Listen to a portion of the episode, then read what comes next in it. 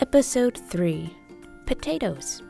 Welcome back to Lady Jupiter Podcast, the audio accompaniment to ladyjupiter.com, where I blog about life as a military spouse and also talk about traveling, home, and very casual fashion.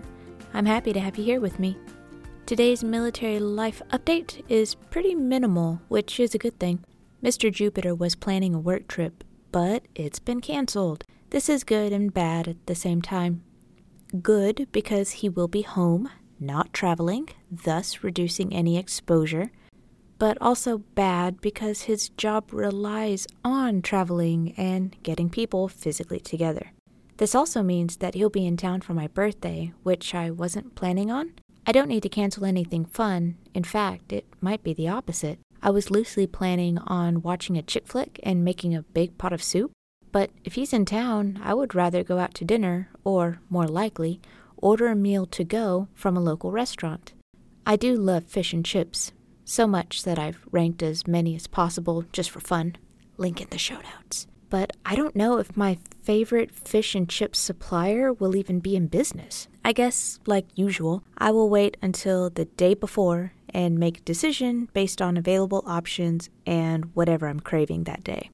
Now we'll move on to blog updates. Since last episode, I wrote a new blog post titled Military Spouse Appreciation Day. I bet you can guess what that post is about. I won't read it to you, but the gist is that it's a new holiday that's coming up, and it is the Friday before Mother's Day. That post does have a little COVID 19 flavor to it, so if you're avoiding pandemic related leisure reading, you may want to skip over this one for now. The point is that the uncertainty that people are feeling now is something that military families are kind of used to, and it definitely sucks. But we'll get through this. My most recent domestic diversion has been mashed potatoes. I know, go ahead and laugh, but really. I have recently avoided folding laundry by instead peeling potatoes and trying to find my preferred Instant Pot settings so that this summer I can continue making mashed potatoes but without having to heat up the kitchen or need to tend a pot of boiling water. I peeled and halved about five apple sized red potatoes, my preferred potato to mash, enough to cover the bottom of my Instant Pot in one layer without crowding. There's a photo in the show notes.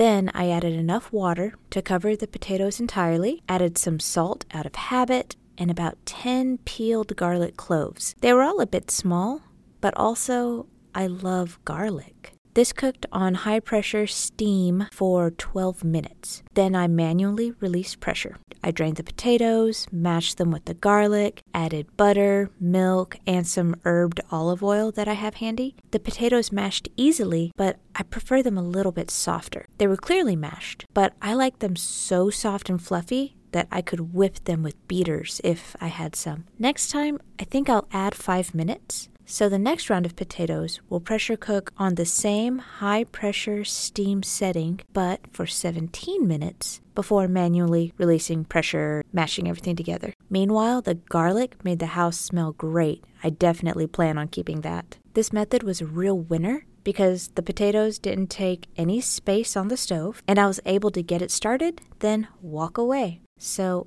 unless I need to pressure cook something else at the same time, cooking potatoes like this will be ideal. Oh, a quick side before I go. I'm apparently an Instant Pot super user, so expect a lot of casual recipes that require an electric pressure cooker. I happen to have a 6 quart Instant Pot brand cooker, but other sizes and brands are widely available. I haven't started baking in mine yet, but it will happen, and I will talk about it.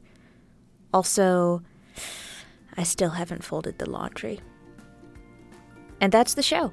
If you liked this episode or found it mildly entertaining, share it with a friend.